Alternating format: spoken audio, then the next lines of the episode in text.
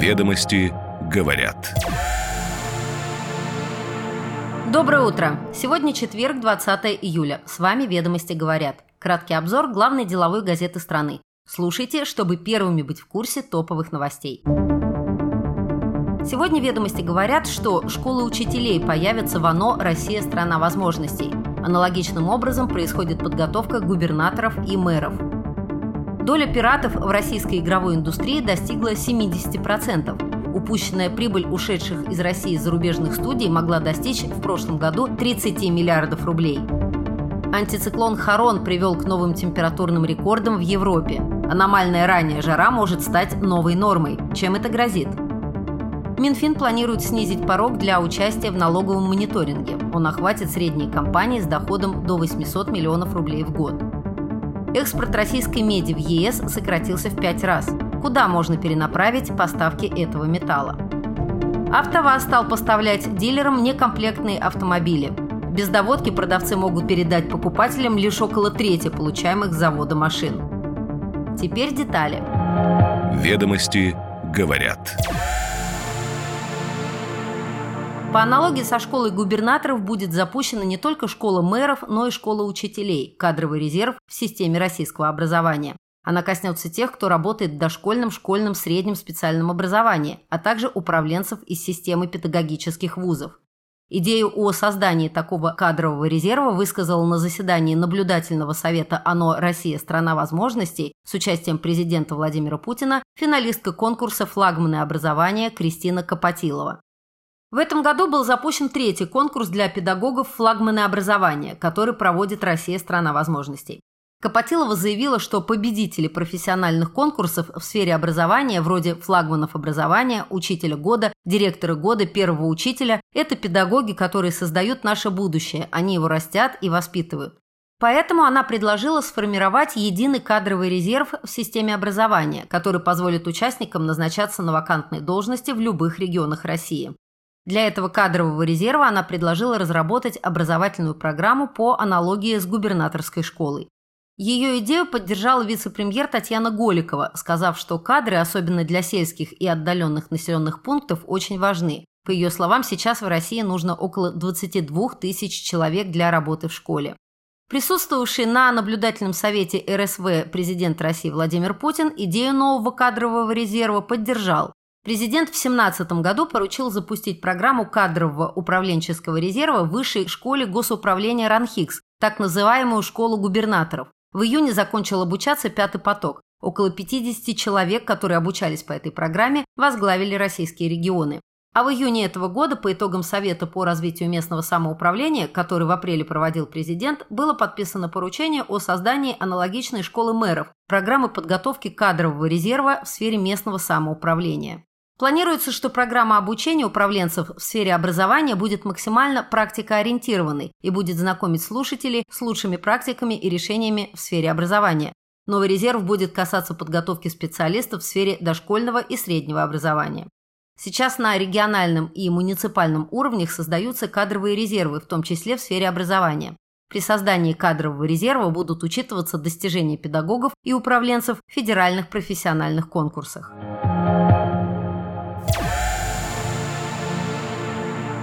Доля пиратов в российской игровой индустрии достигла 70%. Из-за ухода крупных международных издателей с российского рынка геймеры стали активно пользоваться пиратскими версиями игр. Ведомости говорят, что в прошлом году две трети российских пользователей играли хотя бы в одну пиратскую копию, а больше половины игроков стали пиратить чаще, чем делали это два года назад. Параллельно с пиратством геймеры продолжили покупать лицензионные версии доступных видеоигр, и только 7% опрошенных в принципе не покупали новые игры никаким способом. Рост пиратства вызван прежде всего уходом из России крупных корпораций, в числе которых Sony, Microsoft и Nintendo, и невозможностью использовать российские карты для оплаты покупок в международных магазинах. Рост пиратства вызван и тем, что люди начали экономить на развлечениях, в том числе видеоиграх, из-за непростой экономической ситуации. Помимо того, из России ушли крупнейшие игровые студии, закрыв пользователям доступ к контенту. Частично проблему может решить VK Play, но пока он сильно уступает зарубежным магазинам по функционалу и наполнению. Достать пиратскую игру в данный момент проще всего с торрентов. а на физических носителях они практически полностью исчезли вместе с сектором нелегальных дисков более 10 лет назад. В прошлом году в игры играло 88 миллионов россиян. Если отсеять разовые случайные версии, можно говорить о 40-50 миллионах геймеров в России.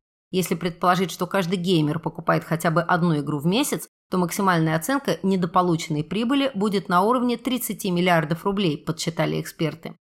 Совокупный ущерб зарубежных компаний от невозможности выпустить и продать свои проекты в России может составлять до 200-300 миллионов долларов, от 18 миллиардов до 27 миллиардов рублей. Эксперты убеждены, что доля пиратов будет стремиться к 80-85% от общего числа геймеров.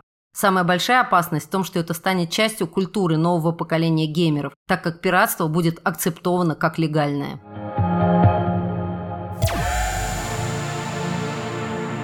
Антициклон Харон привел к новым температурным рекордам в Европе.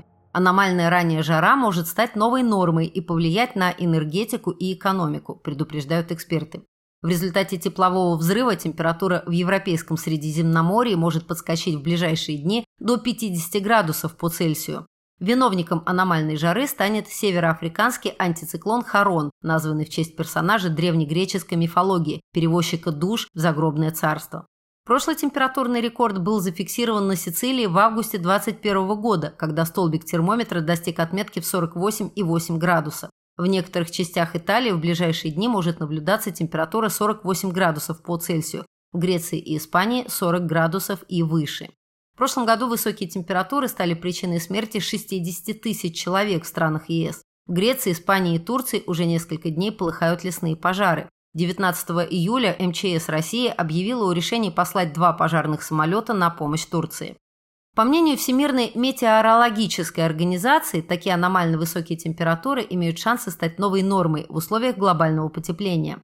По данным организации, в июле в Европе была зафиксирована самая жаркая неделя за всю историю наблюдений после самого теплого июня за всю историю наблюдений. Некоторые эксперты связывают рост погодных аномалий с ростом выбросов СО2 и других парниковых газов. Глобальное потепление – серьезный вызов для европейской энергетики. Может показаться, что жара может увеличивать энергогенерацию в солнечных батареях. На самом деле при высокой температуре выработка электроэнергии из возобновляемых источников, напротив, снижается, утверждают эксперты. Антициклон, принесший жару, сопровождается штилем. Ветряки смогли обеспечить 18 июля лишь 9% потребностей Европы в электроэнергии. Тренд на развитие возобновляемой энергетики в Европе в перспективе создает ощутимые риски в энергобалансе. Выработка энергии при помощи возобновляемых источников энергетики не всегда совпадает по периодам спроса и предложения. Следствием перестройки энергосистемы станет также усиление волатильности на мировом рынке нефти и газа, предостерегают собеседники ведомостей.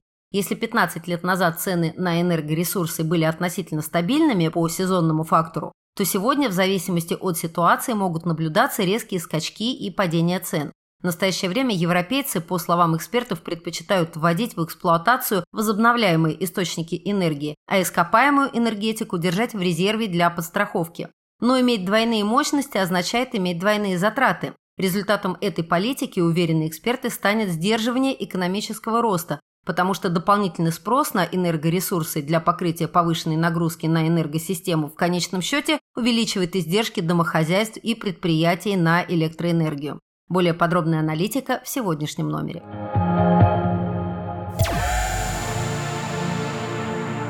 Минфин планирует снизить порог для участия в налоговом мониторинге. Он охватит средние компании с доходом до 800 миллионов рублей в год. Об этом ведомостям рассказал источник, знакомый с планами Минфина и ФНС. Информацию подтвердил федеральный чиновник. Для этого будет на 20% снижена планка по финансовым показателям бизнеса, который может применять этот режим. Сейчас к налоговому мониторингу вправе присоединяться компании с оборотом от 1 миллиарда, активами на ту же сумму и величиной уплаченных налогов в 100 миллионов рублей. Соответственно, пороги установят на уровне 800 миллионов и 80 миллионов рублей. Мониторинг позволяет существенно снизить административную нагрузку на налогоплательщиков, а также сместить акцент с наказания за правонарушение на недопущение его совершения. Планы по расширению его периметра – стратегическая цель, обозначенная правительством в принятой концепции развития налогового мониторинга. Снижение пороговых критериев позволит воспользоваться сервисом представителям среднего бизнеса, сообщил ведомостям представитель ФНС. Такая форма взаимодействия дает предсказуемость и прогнозируемость фискальной нагрузки, увеличивает скорость закрытия налогового периода и существенно сокращает объем истребуемых документов, а возможность получения мотивированного мнения позволяет снизить риски и избежать доначислений в будущем. Со следующего года ведомство прогнозирует рост числа участников еще на 150 компаний. До 2030 года к режиму планируют присоединиться более 300 компаний, отметил собеседник ведомостей. Некоторые эксперты полагают, что налоговый мониторинг больше подходит крупным и средним предприятиям. Другие убеждены, ряд компаний хочет вступить в налоговый мониторинг, чтобы показать своим контрагентам, что они являются прозрачными для налоговых органов, а значит надежными для сотрудничества. Экспертные «за» и «против» читайте в сегодняшнем номере.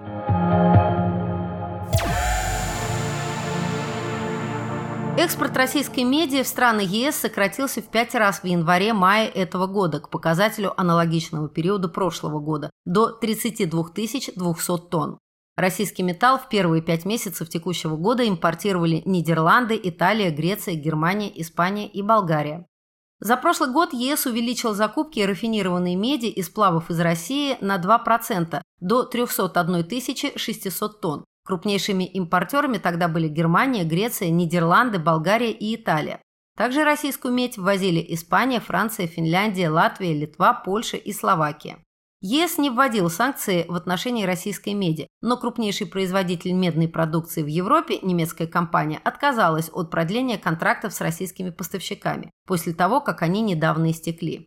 Норникель, столкнувшись с отказами традиционных европейских клиентов, реализует все невыкупленные ими объемы продукции на рынке Юго-Восточной Азии и других стран, говорил в конце марта президент и крупнейший акционер компании Владимир Потанин. Доля Европы в выручке Норникеля в прошлом году снизилась до 47% с 53% в 2021 году, а доля Азии увеличилась до 31% с 27% годом ранее. Доля Америки осталась на уровне 15%, Россия и СНГ – 5%. В прошлом году российская медь могла продаваться в ЕС по долгосрочным контрактам. При этом трейдеры отмечали отказы по импорту меди из России уже в конце прошлого года. По мнению экспертов, сейчас на европейском рынке наблюдается снижение промпроизводства и негативная динамика в строительном секторе, что может вести к сокращению потребления меди. Ситуация с предложением меди на рынке ЕС, по оценке аналитиков, может ухудшиться в этом году, так как запасы на складах ЛМИ достигли самого низкого уровня с 1997 года, а большая их часть представлена российской медью, более 90% на конец января этого года. Российские экспортеры могут перенаправить металл на рынки Азии и Ближнего Востока, говорят собеседники ведомостей. Китай и страны Азии потребляют более 70% меди в мире. Это основные рынки для российских экспортеров. Вместе с тем, полагают аналитики, вероятность прямых запретов на поставки российской меди в ЕС из России невелика ввиду ее востребованности для энергоперехода, возобновляемой энергетики и электротранспорта. АвтоВАЗ с начала поставок обновленной «Лада Веста» в конце мая этого года передает дилерам некомплектные автомобили, рассказал журналистам президент Ассоциации «Российские автодилеры», председатель Совета директоров БН Моторс Алексей Подшиколдин.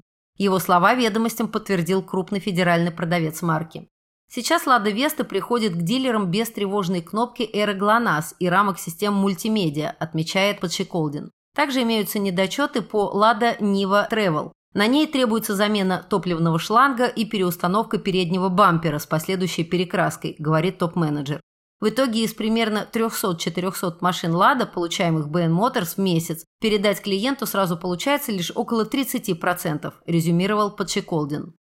Новые «Лада Веста» есть в дилерских центрах марки, говорит представитель «АвтоВАЗа». Возникающие сложности с поставками отдельных компонентов оперативно решаются, ситуация не влияет на отгрузки готовых автомобилей, подчеркнул он.